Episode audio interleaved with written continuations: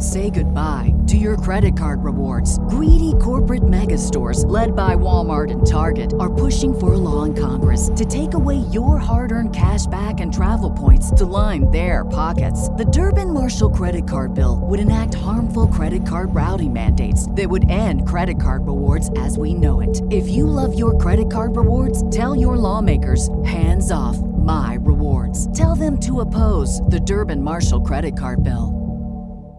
They say I'm disturbed. From city to city, an incredible hysterical panic spread. I think we're getting into a weird area here. Will you tell these fools I'm not crazy? Not crazy. There's hysteria. You can't handle the truth. Brain is gone. This is Hysteria 51. The truth is out there. It's alive. But you won't find it here. They're coming for you. Look, there comes one of them now. Welcome in, Hysteria Nation, to the podcast that's never owned a space pen. But we did have this other pen growing up. It had a girl on it. You could twist the, the cover. and- Never mind. Mine you This had to, is- mine you had to turn upside down real quick just for authenticity. So just letting you know. This, whether you like it or not, is Hysteria 51. No one wants to hear about your formative years. This isn't a horror podcast. That is a scary thought. Uh Brent's formative years. That should be my new podcast, John. He annoys me in so many ways. What are you Anyway. talking about? Me or him? I know. I'm confused. Well, oh gosh, uh, you know, is that like a, a, a not? It's not a Freudian slip, like a Freudian inference. Go on. We are broadcasting from the lower fourth dimension, otherwise known as Chicago. My name is John Goforth, and here alongside to give you a verbal hug are the smooth stylings of Mr. Brent Hand. Not really sure how I feel about that phrasing, but uh, I'll let it go. No, I'll- no, I'll accept that. Know what gives me a verbal hug? Ugh, don't say it. Delicious soup. Well, I guess even old robots can learn new tricks. Covered in cheese muffins. I retract my former statement. anyway, Brent, we have another author interview this evening. But first, before we get to him, it brings to mind a question. Um, we're always talking about authors that we like and who we might want to have on the show. If you could interview any author, living or dead, who would you pick and why? I can get you a dead author by 2 p.m. Uh, no, Seba, that's not what he meant. Go, go back to your beer. You see, I, I've actually found that I have to actually tell him no to every stupid thing he says. Otherwise, he takes a lack of response as consent. You mean it isn't? I am not touching that with a 10 foot pole. Anyway, uh, Keep him away from college campuses. I don't know. That's a hard one. If I could talk to anyone, I guess maybe Poe, and then I'd pop him in the mouth for making so many emo people through the years. Um, hey, he see that's the thing though. He was truly dark. He wasn't Right. He wasn't doing. It it wasn't some affectation for him. Well, and I watched this documentary, and it turns out that him and Abraham Lincoln fought vampires together. I don't know if you know that or not. So. Oh yes, yes. I saw the same documentary. It's great. Yeah, yeah. It was on PBS Plus. I don't know. Do you have one? Like, do you have a strong opinion on that? I'd have to give it a lot of thought to like like wh- who could you like wring the most uh, uh, knowledge out of or whatever. But you know, just off the cuff, I think Mark Twain would be fascinating. Um, Yeah. I mean, like, every great quote is Mark Twain, and such a good author, so such an interesting guy. You know, and when you read some of the interviews from him of the time, uh, he, it, it seems like if nothing else, it would be a really fun and interesting conversation. Yeah, and he'd use you know fun little uh, weird Southern uh, 1800s dialect and stuff like that. And so. anecdotes and yeah, yeah. Right, I guess would be the the way to say it. I don't know. Some of them might be a little, but uh, they're probably fun for them for the most part. I, I mean, I hope I he tur- turns out to be a blinding racist or something. oh, declare sir. uh, but hope let's hope not. Let's hope he was progressive. Um, the other one that comes to mind that you know I don't. Here's the thing: it, it's so hard to know who would actually be fascinating to talk to versus who was a good writer for what they did. Right. We've Right? we've talked to people and we've heard of people that talk to people that are amazing writers that then you talk to them and they're uh, well, some people are locked in themselves. Some people are antisocial. Some people can s- write the things they can't say. This is not, not per se our experiences, you know, but um, yeah, you don't uh, you don't know what you're going to get, so to speak. Yeah, that's right. That's Almost right. like I a mean, box I- of chocolates, John. Yeah. See what I did there? Mm. I, I, I, I do know what you did there. um, I, I agree with that. Uh, Another one that comes to mind for me that I really like, uh, I like his writing. I like a lot of the the quotes that come from his writing, and then the, he's he's a poet. Robert Frost. My favorite quote in the world comes from a poem of his, "A Servant to Servants," and that's uh, "The best way out is always through." Hmm. I love that quote. I've been been a big fan of that for a long time. I'm also, you know, who isn't a fan of the uh, road not taken? You know, Yeah. uh, and that made all the difference, or whatever. You know that quote. Um, that like, like he was such a a wise man, or at least comes across that way. Yeah, writing. right. You might meet him. He's like, what? Hey guys. Maybe so. I mean, I don't fucking know. But uh, Yeah. uh and and uh you know, that would I think meeting someone like that could also they say, you know, don't meet your heroes. It could also really suck. Right. Like, well, oh, absolutely. God, this guy was a nincompoop. Or, Yeah. You know, this guy was an asshole or, you know, whatever. Yeah, you know, Um, people come across one way and then are uh, very different sometimes in life. So, uh, don't meet your heroes. You and I both went with dead folks. Living, I think Stephen King would be really interesting to sit down and talk with. Well, if you're sitting home and screaming Martin Keller, Martin Keller, you're in luck because he's on the show today. or I guess we're in luck because we got to I'm do it. I'm guessing at least 25% of the audience uh, was was doing that very thing, Brent. Well, this is actually a really great book. I, I enjoyed it. Um, and he's, you know, I'm really looking forward to talking to him. We are talking the Space Pen Club. Now, I'm going to tell the, the full title here. Deep breath. The Space Pen Club, Close Encounters of the Fifth Kind, UFO Disclosure, Consciousness, and Other Mind Zoomers. It's a mouthful. That's a, the That second is- line. that is a mouthful. Yeah, so here's a quote from the author before we get him on here. Uh, the Space Pen Club is written as much for those who know very little about the perplexing subject as it is for those with a deep interest, including the various researchers, debunkers, and disinformation agents, and media and government figures with whom I traveled along this cluttered cosmic highway. But it also features close encounters with other phenomena and topics, including quantum entanglement, synchronicity, the tarot, electromagnetic low frequency weapons, crop circles, stigmata, remote viewing, precognition, conspiracy bots, Fisher space pen technology, and the star knowledge of the Lakota, Sioux, and other First Nation tribes. Now, I might have thrown a little bit in there. Uh, could have been the Lakota Sioux part, could have been a different other part that wasn't I- actually I- part I- of it. There was one other piece. Yeah, I'm, I'm not sure. The thing I think I, I dig is the approach of lumping so much together and seeing how it applies to humanity itself. He kind of did like this. Um, this isn't the way I would say it, but it was almost like a guerrilla tactic. He was in this forever. And then he wrote the story about his experience in it, kind of like a Hunter S. Thompson. Well, I experienced it in in order to be able to write about the UFO phenomena. He lived it for several decades. it, was- it would be one way to put it. That's why I did all those drugs. Yeah, Right. exactly. And, you know, he's also a, a former pop culture journalist and he's an unproduced screenplay writer.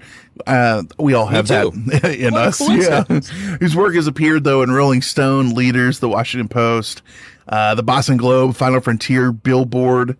Right on the Star Tribune, Minneapolis St. Paul Business Journal, City Pages, and others. And then he's had appearances on Today, 48 Hours, PBS, Public Radio, and more importantly, and he's going to have to update his bio now, Hysteria 51. That's right. So we are going to talk to the man, the myth, the legend himself, but we got to pay the bills first, Brent. Yeah, so we're going to go to break, and when we come back, we're going to talk to, as we said, Martin Keller, who's spent the last 25 years working in this crazy world of the uh, the unknown, so to speak, and uh, his book, The Space Pen Club, which is out now. So that's coming up next after the break on Hysteria 51.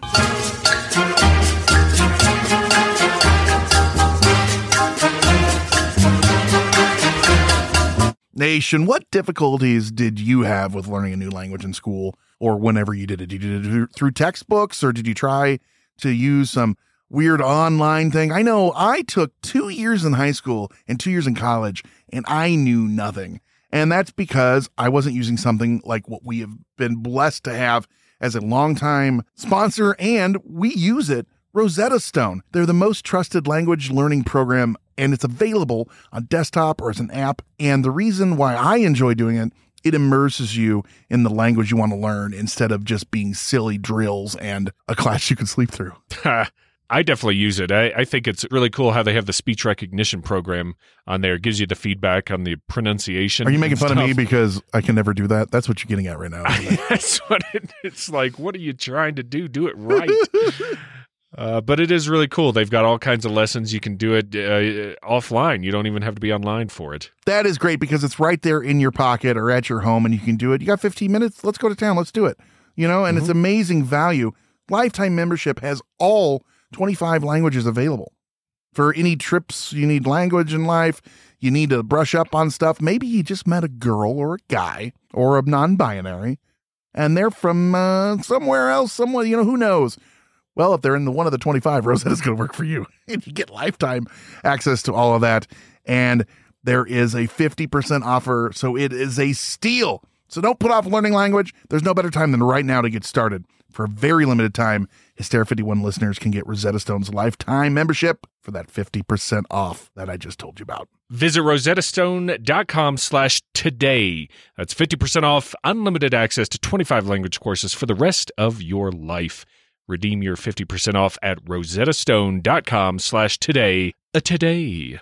Say goodbye to your credit card rewards. Greedy corporate mega stores, led by Walmart and Target, are pushing for a law in Congress to take away your hard earned cash back and travel points to line their pockets. The Durbin Marshall credit card bill would enact harmful credit card routing mandates that would end credit card rewards as we know it. If you love your credit card rewards, tell your lawmakers hands off my rewards. Tell them to oppose the Durbin Marshall credit card bill.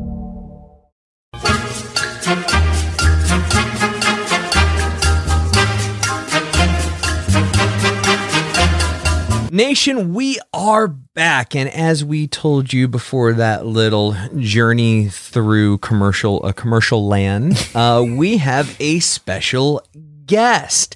Joining us this evening is none other than the author, Mr. Martin Keller. The Space Pen Club, not a club that I'm in. I'm, I'm kind of upset about that, Martin. you might be surprised when a lot of people discover what the, the club is about. They they realize they've been members for years. Well, I was just gonna, that's where I wanted to start out. Tell everyone listening about the Space Pen Club and, and, and how you fell into this. Well, the Space Pen Club is a, is an actual club that started in my collegiate years in central Minnesota. And one of my classmates who was working at the bookstore found a Fisher Space Pen, was pretty intrigued by it, and uh, brought it back to the dorms. And everyone kind of, ooh, ah, the first pen to write in space. You know, astronauts have used it.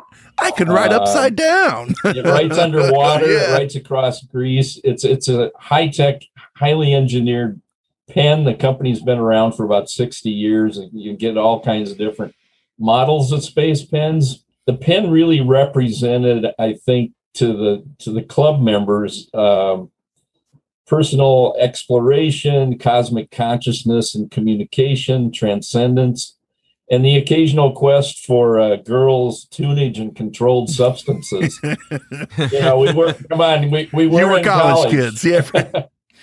Uh, yeah, I, I love you even have pictures of you guys from back then in, in the book. Yeah, that's fun stuff. There's over 70 pictures from those festivities, Mhm. Peak with the Leaves and Rites of Spring. But you know, the the founder, Denny Lynch, who sadly is no longer with us, he really thought the pen represented possibilities. The reason I named the book that is because, well, the subtitle number one is Close Encounters of the Fifth Kind, UFO Disclosure, Consciousness, and Other Mind Zoomers. Uh, the reason I named the book that is because a book about UFOs is really about this book in particular is really about the possibilities of what the world of you of of acknowledging UFOs or ETs or whatever these things are, and what the possibilities are for the for the planet. And I think that's that's a one of the major themes that runs through the book. Well, I think it's an important time too. It's it's it's coming out at a great time. Look at uh, what's going on in the news right now, and for better or for worse, the the word disclosure gets thrown about a lot, and we we could talk about that after a while. But at least the cultural. It's in the cultural zeitgeist, you know, and it might be being overlooked, but at least people are being given the word UFOs and UAPs and and and phenomena like that uh, with their normal news now, which is something that a few years ago would never have happened. Yeah, it's you know I couldn't have planned this if I were in charge of anything. Uh, the timing has been. So you didn't get a shield you know, check it- to put this out, is what you're saying? what's that? What's that? I said you didn't get a shield check to put this out. Is that what you're Yeah, saying? right, exactly. Uh, I'm really working for the government, but no, I uh, I've been accused of that, by the way. But you know, it took me about ten years to write this book, and I put it aside for two years for various personal and professional reasons. So if it had come out two years earlier, I'd be playing catch up with the news cycle because the media coverage on the on the on the run up to this uh, government report from the Pentagon and the Director of Intelligence that landed on June 25th. Uh, you know, the it was a tsunami, Mhm. and there's still widespread interest. While the report was kind of a dud, and we can probably get into that Mhm. later.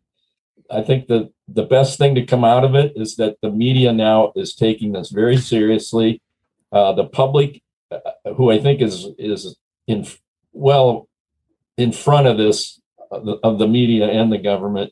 You know, most people believe UFOs are real, and a lot of people believe they ETs have visited or are surveilling the planet. So yeah, it's a it's just impeccable time for a book like this to come out. Well, Martin, my uh, my dad used to say, and I'm sure he didn't originate this, but my, you know, it's better. To, I'd rather be lucky than good. And uh, uh, but luckily, you're both here. Uh, you were lucky in the timing, and the book is good. So, tell us a little bit more specifically about the book. We understand the origin of the Space Pen Club, but uh, you know, it's a, it's a, it sounds like the, that was the touchstone for which you go off into numerous uh, directions.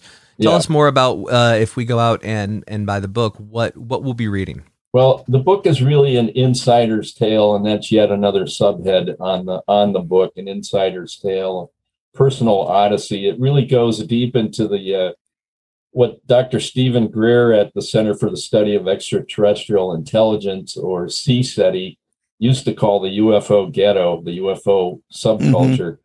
Uh, I, you know, I, I was Greer's publicist for about five or six years in the in the '90s, and uh, it really, you know, this book touches on everything from so-called abductions. You meet debunkers who've been in the in the community UFO world for years. Uh, it looks at the secrecy, the how, and the why. You know, you'll also meet some astronauts. As a kid, I was a huge space geek. I wrote to NASA and, and they sent me autographed pictures of all the astronauts from the Mercury, Gemini, and Apollo programs. That's I awesome. ended up meeting Ed Mitchell and spending quite a bit of time with him because he aligned himself with CSETI at one point. So you're going to meet astronauts. You're going to meet some uh, Native American uh, medicine men who started the uh, Star Knowledge Conference in South Dakota on a reservation. So there, there's a lot of uh, a lot of storytelling going on here. There's a lot of narrative threads, and it's it's a pretty engaging uh, story. Before we lose that thread, before we move on, you mentioned Stephen Greer. You- said you you know you worked with him for a while in the '90s. Obviously, a lot's happened involving Stephen Greer. You know, over the course of time, from the from the earlier disclosure stuff he was doing, the the big event, to some of the documentaries that he's put together, and to say he's a polarizing figure in the ufology world is is uh, to understate it, to say the least. I'd love to get your take on today as we take the the totality of the of the work of of of Dr. Greer. Are you a fan? You know, he's made a lot of bold claims. What's your overall takeaway there? Well, a couple things. First, I I met Greer originally as a freelance journalist. I ended up uh, spending some time with him in LA and then later in Colorado at the International Association of New Science, which is no longer around. It's a very interesting nonprofit. And uh, uh, I thought almost immediately this guy is a pariah. And 30, fa- you know, fast forward 30 years, he still is. Hmm. or maybe for different reasons than the ones I perceived back in the 90s. One of the things you said in the book that, and this is completely paraphrasing because I can't remember how you said it, but it was that he's such a polarizing person that people either absolutely hate him or think he like walks on water, so to Yeah, speak. You know, and that's it- exactly right. And you know, the truth is generally always in the middle when you have those two types of extremes.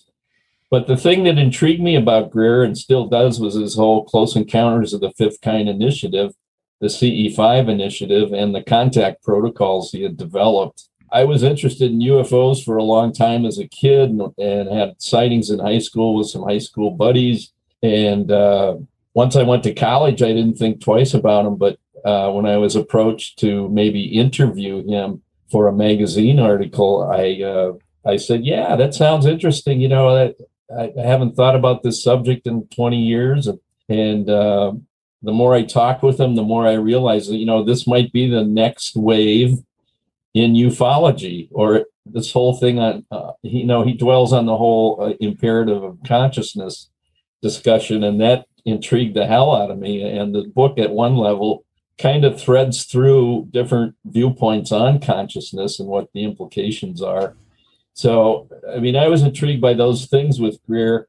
Now i know stephen has made a lot of missteps. Uh, he's a human being. I'm surprised he's kept out at it this long. He's inve- virtually invested his entire life on this after a really pretty astonishing medical career that he gave up.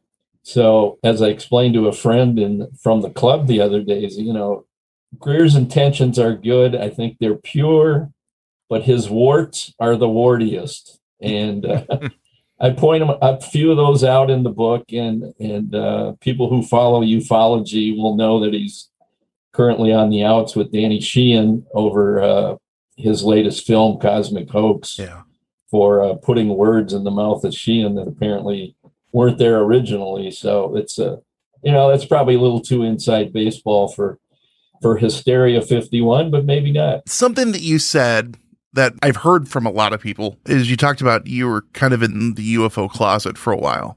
And I, I can completely understand that. And we've talked to a lot of people that are scientists or pilots or whatever they are and uh, feel the same way.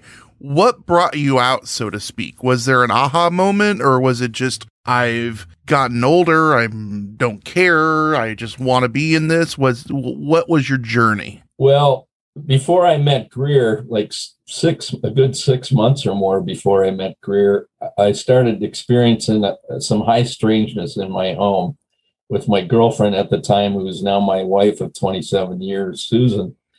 Um, lights coming on that we had turned off consistently.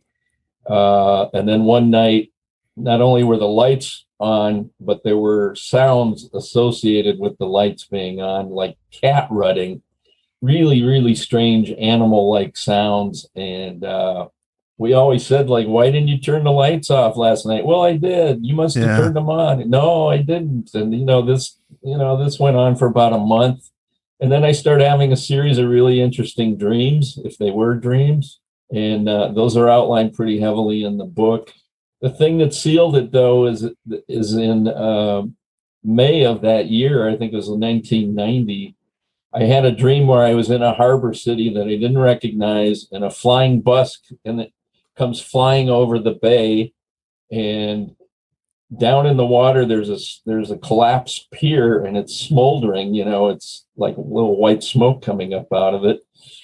And I thought, man, this this is a that was a really lucid you know visual dream i'm kind of a power dreamer i usually remember one or two dreams per night yeah, but this dream was su- had such great detail you know especially a flying bus which i later learned is is masked uh, imagery for flying saucers six weeks later i'm in i'm in boston with my parents taking my dad to fenway because he was a lifelong red sox fan and had never been to the green monster so I'm walking over to meet them at their hotel the first day of the games. And I'm walking over this footbridge and I stop and I and I look across the harbor, and this is the exact same scene that I saw in my Wow. dream six weeks ago in Minneapolis. So precognition. Uh, you know, I stood there probably 20 minutes with my mouth open, like, what the hell is going on? Do I need to, to seek a mental health help here? Or, and then, you know, I, I kind of, in the book, I replay, like, uh, well, all the things that led up to this moment on the footbridge. And, uh, and then I go off to the baseball game. But, uh, very interesting arc, if you will, of finding out about the non-locality of consciousness. In other words, your awareness can be in two places at once. I can be sleeping in Minneapolis, but I'm, I'm really locked on consciously to this Boston Harbor scene. Of course, when it, when I actually realized that standing on that footbridge in Boston, there was no flying bus, which is probably a good thing, but there was the collapsed pier. When you had the dream, were you reflective on it, or did it did seeing it in real life bring it back to you? uh, I reflected on it pretty heavily because of all the weird stuff that was going on in the house. I also had a series of dreams prior to the precognitive dream about the newspaper hitting the front steps at home, and I would start reading the headlines, and and then my ego state would shut that down. Like, no, the paper's not even here yet. You can't do this. But I, that was a reoccurring dream, and it, and looking back on it and reflecting on it, as you say, it almost seemed like I was being instructed somehow in consciousness. So when I meet Steve Greer, you know, I obviously tell him all this stuff as a preface, thinking he doesn't think I'm I'm uh, some kind of flake from the land of ten thousand lakes, you know, from Minnesota. It's, but uh, he, a little smile crossed his face, and he said, "Well, you know." A good part of my lecture is all about the non-locality of consciousness and how consciousness is the imperative and the equal footing that sentient beings share, including uh, that with the ETs. I mean, it's fascinating stuff. Greer is probably one of the most brilliant people I've ever met, certainly a visionary, but uh, as I said, his warts are the wartiest. it's an interesting thing the idea of consciousness because it's something that science can't explain away the experiences you have are real because you've had them and other people can say well i don't believe you but that doesn't change if it happened or not and so that's one of the reasons why i think a lot of people don't come forward is the the worry of being told i don't believe you or you're a liar or it will um, follow them into their everyday life if they're X, Y, and Z. You know, who who knows what they do for a living.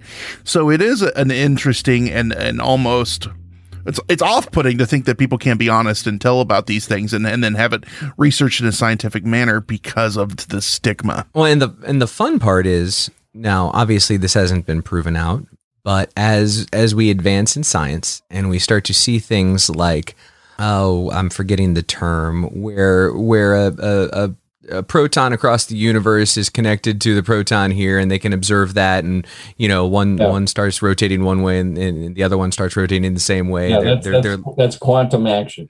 quantum action thank you What, I, So what Einstein called spooky action at a distance. And Yes, He, he was yes. intrigued by this.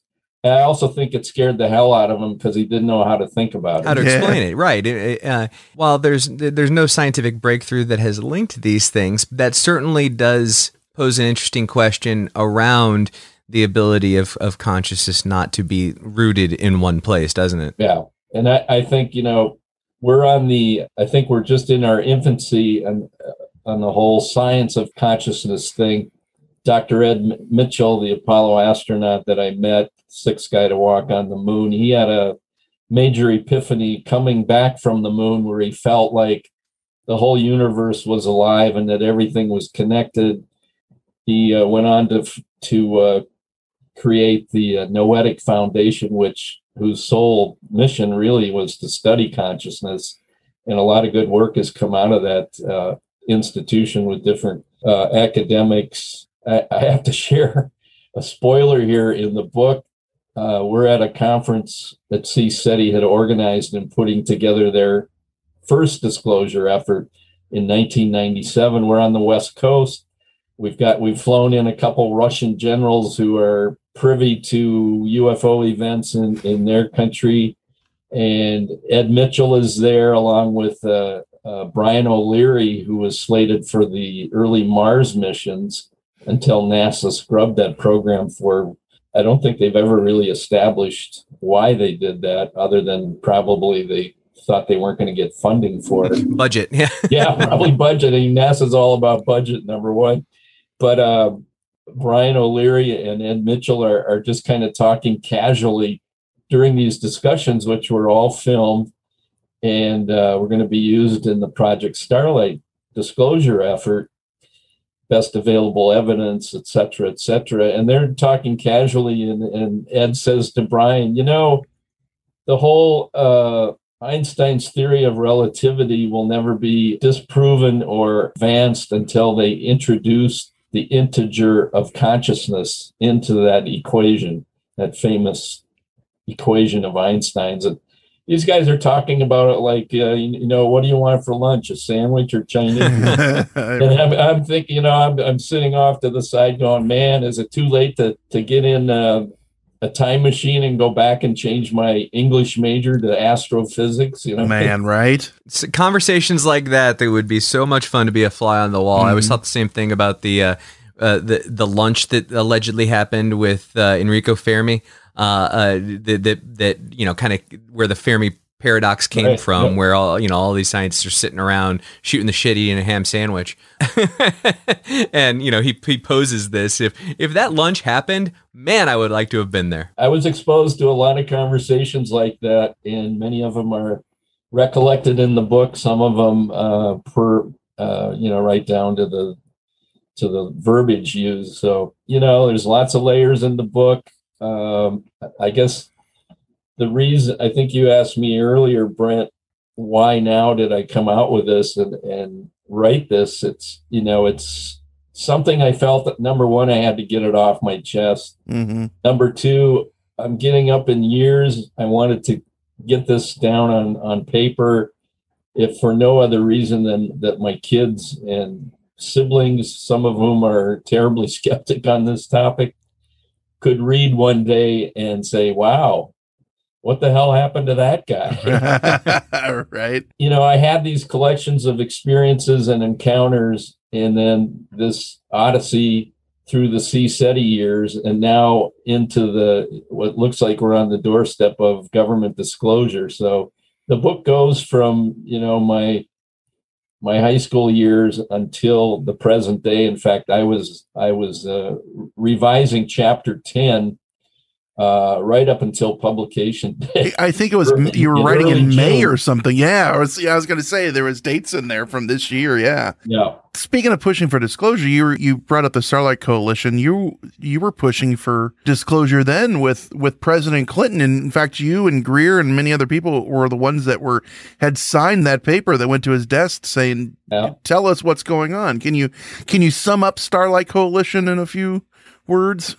Well, Probably not, but well, I'll try. Right. Uh, I, can, I, tend to be long-winded. That's uh, hey, that's well, we're here for it. the Starlight Coalition was a group of interested people and organizations. The people that signed that letter to Clinton included Jesse Marcel Jr., whose father was at Roswell, and I think you know got played ten days to Sunday on what really happened there. Other folks included uh, Kent uh, Jeffries, who had done a lot of subsequent Roswell research, Ed Mitchell, the astronaut, uh, Bootsy Galbraith, and Sandra Wright, who were friends with Laurance Rockefeller, and they got Lawrence to write the check for this project and for the Asilomar conference that I just talked about earlier. Uh, who else was involved in that? A friend of mine, Kevin Foley, who had done advance work for the Clinton uh, Gore campaigns. It was pretty well connected in Washington. He was part of that. Uh, you know, it was about a dozen people, including some CSETI members like Steve's right hand person, Shari Adamiak. Um, we started out collecting the best available evidence, photographs, test, testimony from pilots, people from uh, agencies who were r- willing to risk their pensions because at this point there was no whistleblower protection this is like 94 96, 97. This is right when all the lawsuits were coming out with Area 51 and the burning of the materials and things. There was no protection, none Yeah. whatsoever. So, you know, these witnesses were were taking a huge risk. They all signed aff- legal affidavits saying that their testimony is true. Bob Dean was part of that. Sergeant Major Dean, who pretty much made a career out of talking about the assessment, some document he had read in the uh, in the early '60s, late '50s, that's pretty much said, yeah, ET civilizations have been visiting us for who knows how long, probably since the planet began to evolve with conscious life forms. And uh, you know, it changed his life. He made, you know, he made a career out of it on the on the saucer circuit, as I like to call it. So those were the kind of folks involved. That disclosure effort was pretty minuscule compared to the one that Greer launched at the National Press Club in, I think it was 2001. Yeah. And by then I had washed out of CSETI for a lot of reasons, mostly because I, I had a growing family and I needed to make make a more decent living. You know, there was there was no paid position at CSETI. I, I got my expenses covered for travel and phone calls and stuff like that. But uh, I always lobbied. I said, you know, go out and fundraise for a, you know, so you can keep me on at, at, at what I do because I'm all things considered, I, I turned out to be a pretty good publicist, just as I was a pretty good journalist. So, Following along those lines, uh, you, you've also influenced a lot of people across ufology, both names that are known and names that are unknown. And one of the names that is known uh, is one of the folks that said some really nice things about this book, and that's uh, none other than Mr. Dan Aykroyd. Danny, Um, yeah, wonderful quote from him about the about some of the content of the book, and, and really just nice words. Obviously, we've talked about him on the show before. He's pretty vocal about his his beliefs in, in ufology, and and you know, uh, obviously, he's got the vodka brand as well. Having read that quote, uh, I, I was curious if um, if if you know him personally, if if you guys have had discussions about this stuff. well, number one, it was a very generous quote, and it's quoted at length in the uh, the book's website at the spacepenclub.com. The whole the whole quote is there from Dan. Well, almost the whole quote.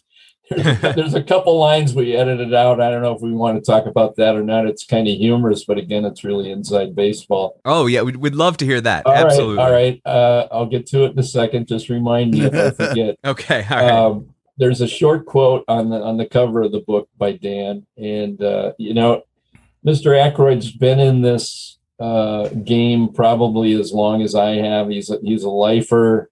He's obviously always been interested in the paranormal. He's produced a bunch of different shows on that. You know, he, he's uh, he's no stranger to the topic. In fact, he comes out in his longer endorsement of the book and says, you know, in addition to being a great read and and accusing me of obsessing over over some of the details in the book, he said this book also functioned as a great bibliography because I, I hope I've cited some of the really great important research that has been done by other ufologists and people interested in topic. I don't really know Aykroyd personally, but we have a mutual R&B band that we both love called the Lamont Cranston Band. They're from Minneapolis. The Cranstons, this is a little known fact, were asked to be the backing band for the Blues Brothers when when they blew up.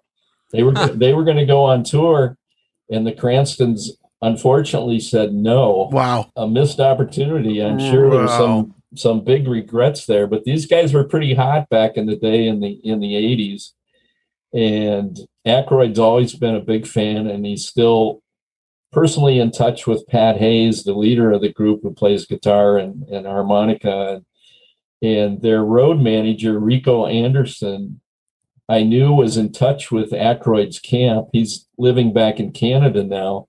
So I approached Rico last fall. I said, Hey, I got this book that's going to come out. Do you think Aykroyd would take a look at it and write an introduction or an endorsement for it? He says, Well, let's send it up the line and see what happens. So I sent them the manuscript in November. I did a heavy revision of it this spring, especially chapters nine and 10, because there was so much news breaking around it. And Sure. I, I had done some more thinking on it. But um, in March, I got this fabulous endorsement from Dan Aykroyd, and he said, I really enjoyed the manuscript and use this quote and however whatever channels you want to use it in. So we've been lever- yeah. leveraging that pretty heavily. The funny, yeah, the, absolutely. The funny thing that he wrote at the end of it is that I'm putting this manuscript on the top of my shelf next to the Look magazine cover of Liz Taylor that features the, the Barney Barney and Betty Hill abduction story. Wow. 1963. Probably uh, you know, people in the 60s that that uh, were aware of that first uh, so-called abduction or close encounter of the fourth kind as I prefer to call it they'll remember that cover because it was pretty revealing. You know, Mm-hmm. Liz Taylor, hmm and then when she was making the Taming of the Shrew with Richard Burton, and she's got this plunging neckline. There's a there's a photo of it in the book. It's it's pretty unforgettable, especially to uh, guys like Aykroyd and me who were probably in our adolescence when that when that hit the newsstands. Helping you along with puberty. Amongst his collection, you're in rarefied air. I, I guess. Yeah. I'm in his, his UFO closet, I think. Well, you talked about disclosure. You were pushing for it, and it's something uh, that we are. We had talked about just a lot on the show recently. It's been in the news everywhere. Here's a quote that was you had put in the book, and I really liked it. It says, "The UFO matter will be a case where the cover up is the disclosure, and the disclosure is the cover up. Deny everything, but let the public sentiment take its course. Let skepticism do our work for us until the truth becomes a common acceptance." That was from General Nathan Twining, uh, former chairman of the Joint Chiefs of Staff. That's a hell of a quote. That's a hell of a PR strategy, dude.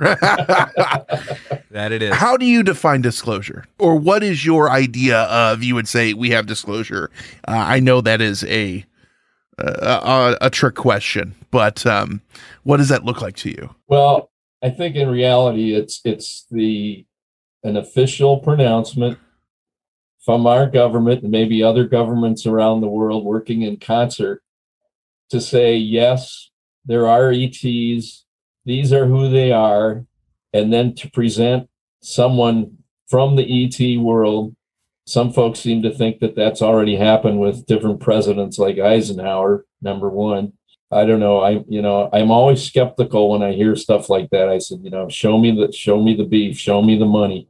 Yeah. Um, Sure. but I think it has to be it has to be an official statement like that with facts, with the beings, a representative. The proverbial from- landing on the the White House lawn type thing. well, yeah, yes and no.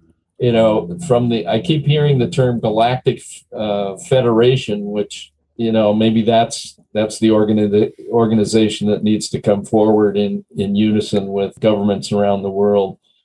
And then there needs to be a, a strategy, like what happens next. Mhm. And that's the thing that intrigued me ab- about Greer's organization because his whole thing is we don't need the government to contact ET. We can do it ourselves with these protocols, with these working groups, which he's established all over uh, the Western civilization right now, which he likes to call citizen diplomacy. I think that's a really accurate term for it.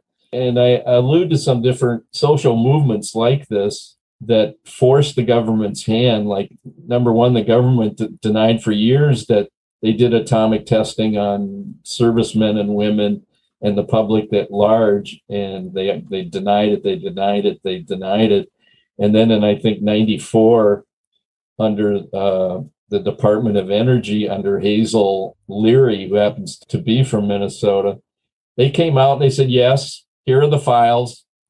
Uh, it's real, and I'm sure there's going to be a lot of money paid out to litigants who've been chasing this uh, this that disclosure down for you know last four or five decades or more. So that that's to me what it looks like. How disappointing was the the release as of late?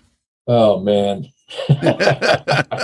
I downloaded that damn report six times thinking thinking you get more com- nine pages? my computer must be glitching. I, I thought there were 70 pages to this thing. Yeah, yeah.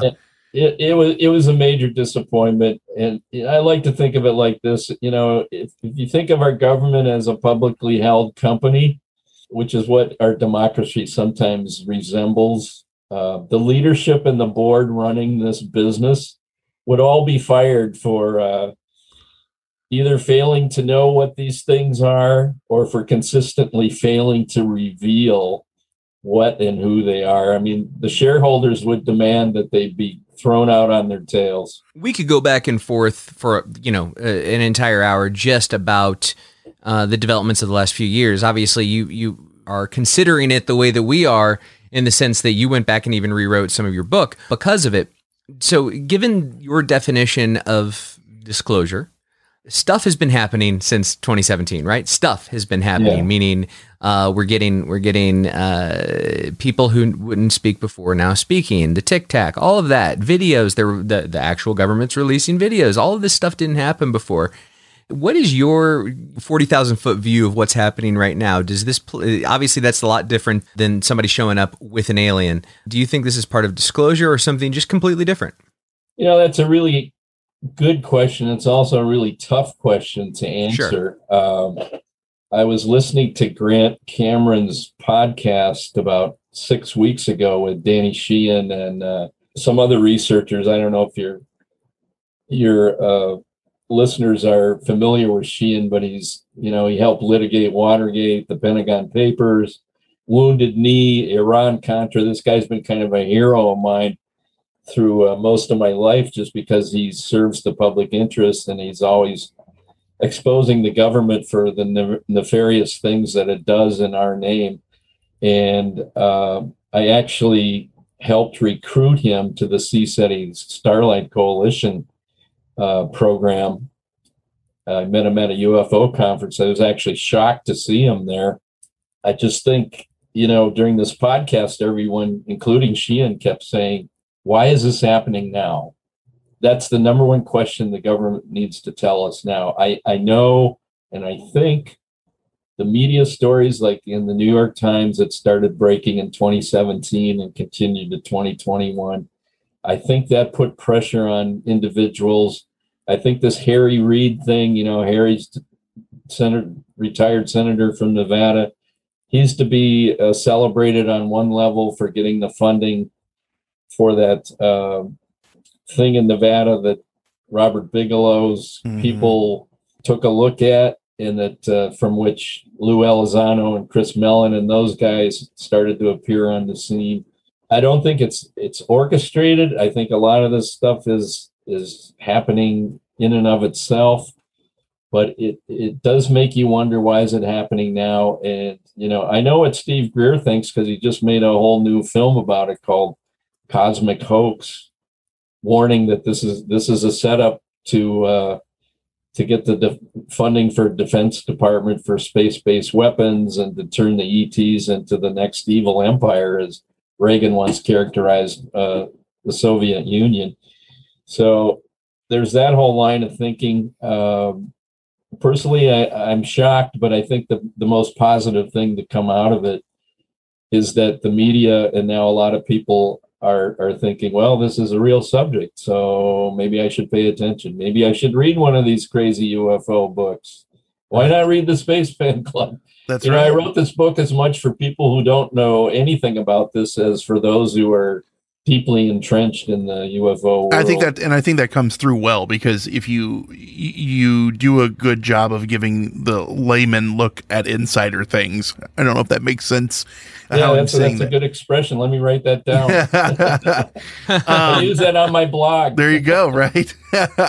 it's an interesting time that we're looking at, you know, with this whole disclosure. And it feels, I know a lot of people, and I've said this too, consider the source and what we're going through. And look who the people that have popped back up and now are doing the tours and talking again Richard Doty and people like that, that were around pushing the government's made up stories in the past. Classic disinformation agent who was proud of it, and now he's on our side. I'm having a hard time with That is my thing. And I keep seeing him on all these shows, and people are like, this man is, oh, I'm just, I'm so excited to have him on here. I'm like, why?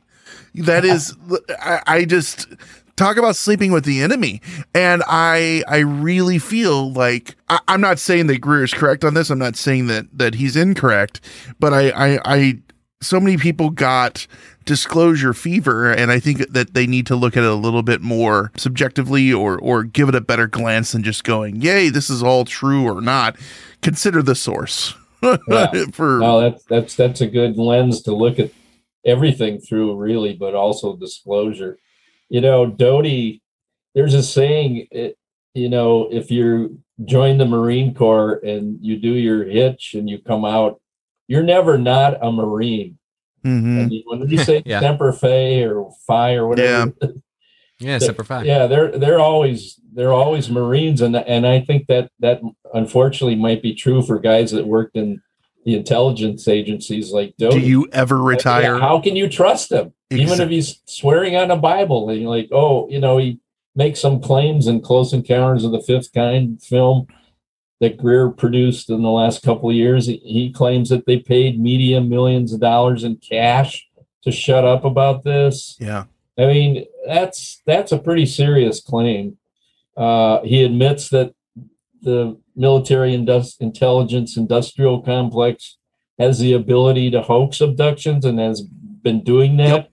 since the 50s. I mean, that that should be national headlines. I mean, there should be reporters crawling through that looking for documents and and calling for hearings, you know, like they had M- the MK Ultra hearings in the 70s on the dosing of our servicemen and women with LSD, part of a Mhm. mo- behavior modification study, which I think went much deeper than that. And I get into that in chapter three of the book pretty pretty heavily. Uh, you know, that's that's the kind of stuff that we're going to see the collateral damage that washes up on the shore with disclosure. All right, these things are real. They're from Alpha Centauri or wherever, and maybe 10 other places in the galaxy. But what about this abduction phenomena? Oh, I mean, that was that- us. that's a that's a whole nother can of worms that nobody wants to go to. It, it's like flypaper. You touch it, it's, you're, you're not going to come unglued from it. I, I think one of the most terrifying answers we could get was the answer that we got, which was, uh, yeah, we don't know what these things are. They're up there. We have no we have no idea. If that's the case, holy shit. You know? wow. Yeah. Yeah. They know what they know what it is. You know, Twining in uh, 47 said in a classified memo, and I'm going to look at my notes here and read this. He said uh, that they were not of this world 74 years ago, quoting, stating that the phenomena reported is something real and not visionary or fictitious. And he went on to describe the extreme rates of climb and other characteristics that precisely match the recorded capabilities of the objects in these recent recently released Navy, Navy footage. So, I mean, this is kind of old hat for anybody who's been paying attention. Here's a guy, and this this document was obtained under the Freedom of- Information Act. Here's Twining in 47 saying, "Yeah, they're real, they're here," and uh, you know, basically putting it out there for people to decide what to do next. Um, it's interesting because in 2012, about 15 different governments around the world just open up their UFO files, including England. Although I think England is still sitting on on a, on a stack of stuff that'll never be declassified. But uh, our government would never do that. I don't think. Yeah. I think we're kind of leading leading the uh, the embargo as uh, the truth embargo, as uh, Steve Bassett calls it. You worked with CSETI. You talk in the book how SETI itself is listening out there is a waste of money. What's a valid way to look for light, or what should people eh, either being with uh, organizations that have money or the lay people that are out and listening to this, what do you think their best bet is? You know, there's stuff out there that is trying uh, Skylab and, and things like that now that are trying to scan the the skies and in more of a crowdsourced type thing. Do you have opinion on that, or or or are we just at the mercy of the government? You know, the the whole SETI thing uh, just seems to me like a colossal waste of money. They don't have any re- results to show after what thirty years. Yeah. It might be longer. Mm-hmm. Um, but you know, that's where the that's where the academy is. We're using radio signals, which I think is probably not something that the ETs are are looking at too hard. Uh, I think they have other technological spectrums that they utilize, including consciousness. And there's a lot of cases where you can where that's illustrated. One of my favorites is uh, one from the I think the the 70s in Indiana or Illinois out on an interstate freeway where an, an object was literally stalling out traffic along the freeway because it was hovering over over uh, you know trucks and cars and one trucker got on his CB radio and said, "Hey ET, if you got your ears on, let's talk." And and this object moved right over his right over his truck and followed him down the highway for a bit. And then there's you know there's another case like that. Breaker one nine. so they obviously have capabilities of of listening and and maybe even telepathically picking up thought waves from people, and that's something that Greer has been on about for a long time in his contact protocols. But uh, you know, I I think citizen diplomacy, citizen skywatches, I think that's the way to go. Um, I think the ETs have kind of washed their hands of governments that they you know they can't be trusted. They're not going to do what needs to be done. That's why we're going to uh, maybe show ourselves to the layperson on the street or out in the woods or on the interstate highway system. Well, Martin, that is probably the perfect place to leave it. Uh, as we as we discuss where they're showing themselves to us. Before we go, let us know where they can find your book uh, and any of your other uh, social details. The best place to buy the book right now is Amazon.com, what I like to call the Internet General Store. Uh, Right. You can probably get it the same day you order it if you're so inclined. If you go to the book's website, thespacepenclub.com, you can find a handy link to, to jump to order it on Amazon. I'm trying to blog there at least once or twice a week on different subjects related to this very broad discussion. There's some pretty fun blogs on there currently. I'll be posting a couple more yet this week. Social media, I've got a Facebook group that I'm trying to grow called the Space Pen Club. So look for that on Facebook. I'm trying to get my Instagram thing going, but you know, I, I've got a day job, so I've, I've been, my hands have been a little tight on social, but I, I might enlist my 24 year old son who's got more time on his hands to me to run that. But uh, that'll get uh, populated pretty soon. But I, I wanted to thank you guys. This has been fun. And as I told Brent coming into this, I said, how could I not do a show called Hysteria 51? I, t- I Right told him I'm so you guys, excited when right people when when people uh, That's get awesome. our name. That's amazing. That's awesome. Yeah. Well, Martin, this has been a pleasure. Thanks for your time today. Thank you. And Nation, we are going to take our final break and we'll be back right after this.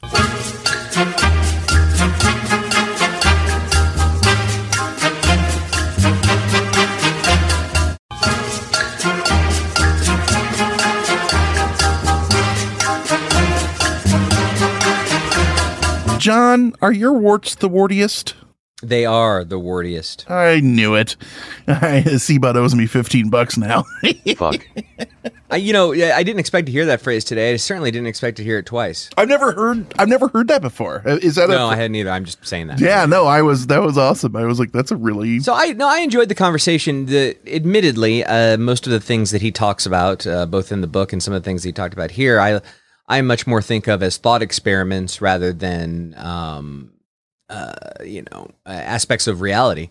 But um, uh, nonetheless, I they he approaches it with a kind of open approach, and uh, it's uh, it, it's fun for folks like me to at least engage with them as as thought experiments. Well, yeah, and the the point of it is, if it's a thought experiment or not, we're trying to get to the bottom of that, and uh, he's been at the forefront of that for a long time, talking to former presidents and working with with Greer and other people. Uh, the you know the if you look into the book, he's worked with the who's who of ufology throughout the years and been at the forefront of it. So that's a uh, he's got an impressive resume, and uh, I agree with him hundred percent. I'm ready for the disclosure where they go, and this is Gleep Clop.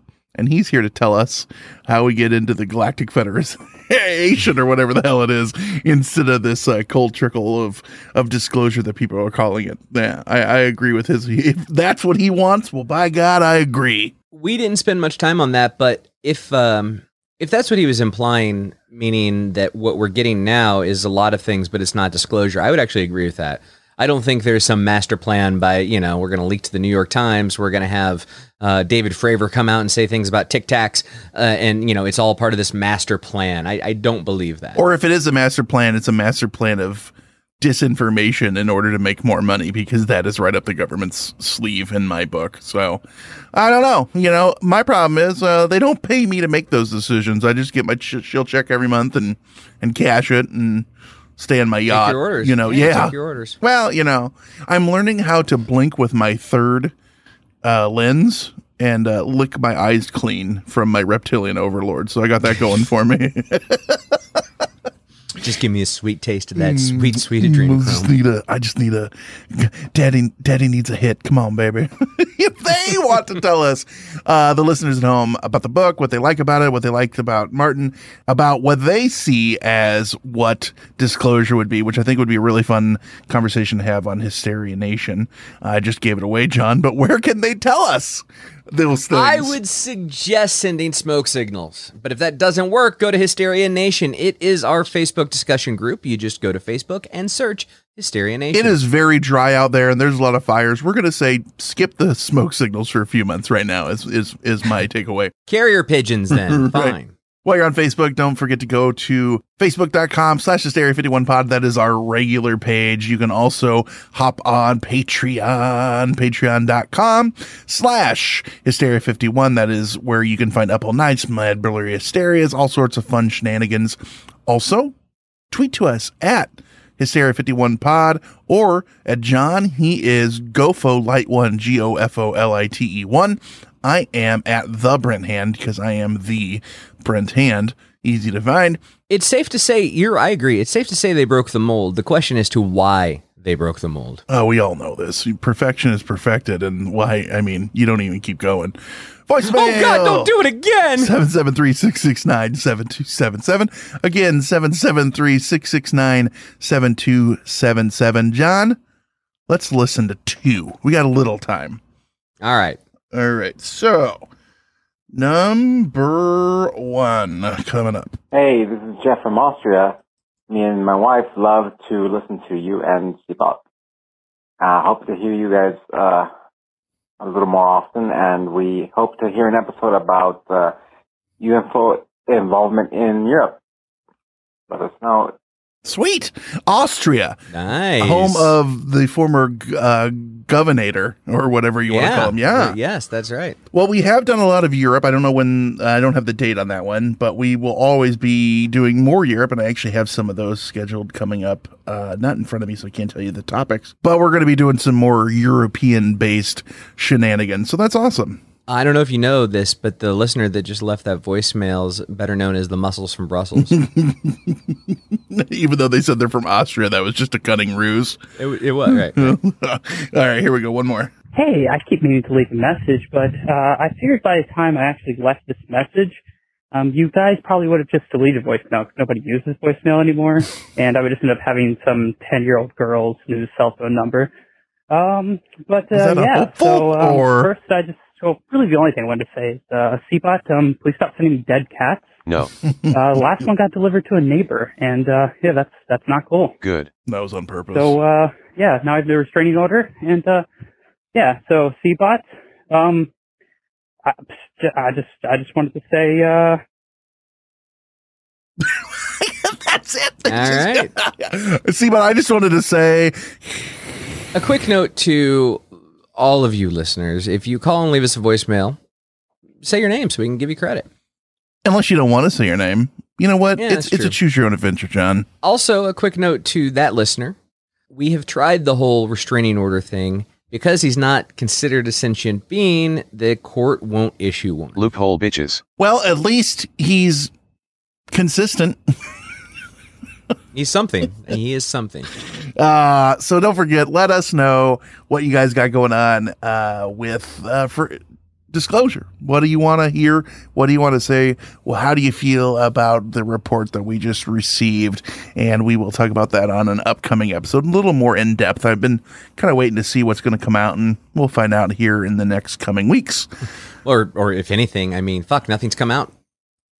The report didn't. I mean, there was nothing to it. Well, no, uh, you know, but uh, nine nine pages of nothingness is, uh, yeah, that should nine pages of nothingness. That's what that should have titled the entire thing. So anyway, we'll see. What- Like this pot ninety. It, it- we should, we should rename the podcast "Ninety Minutes of Nothingness." With that said, I've been Brent. I've been John. He's been conspiracy bot. Stay woke, meat sacks. It was terrible. It was just terrible. I'll That's it for another edition of Hysteria 51. John and Brent will be back next week with yet more of the unexplained, the unexplored, and the unheard of. Oh, if it's unheard of, how will they know about it? Anyway, if you want to suggest a topic, give us your thoughts, or just make fun of Conspiracy Bot, that's my favourite. Join us in our Facebook discussion group, Hysteria Nation. Just log on to Facebook and search Hysteria Nation, or you can always tweet us at Hysteria51pod. You've been listening to a fourth hand joint. What's so special about Hero Bread's soft, fluffy, and delicious breads, buns, and tortillas? Hero Bread serves up 0 to 1 grams of net carbs, 5 to 11 grams of protein, and high fiber in every delicious serving. Made with natural ingredients, Hero Bread supports gut health, promotes weight management, and helps maintain blood sugar. Hero also drops other limited edition ultra low net carb goodies like rich, flaky croissants and buttery brioche slider rolls. Head to hero.co to shop today.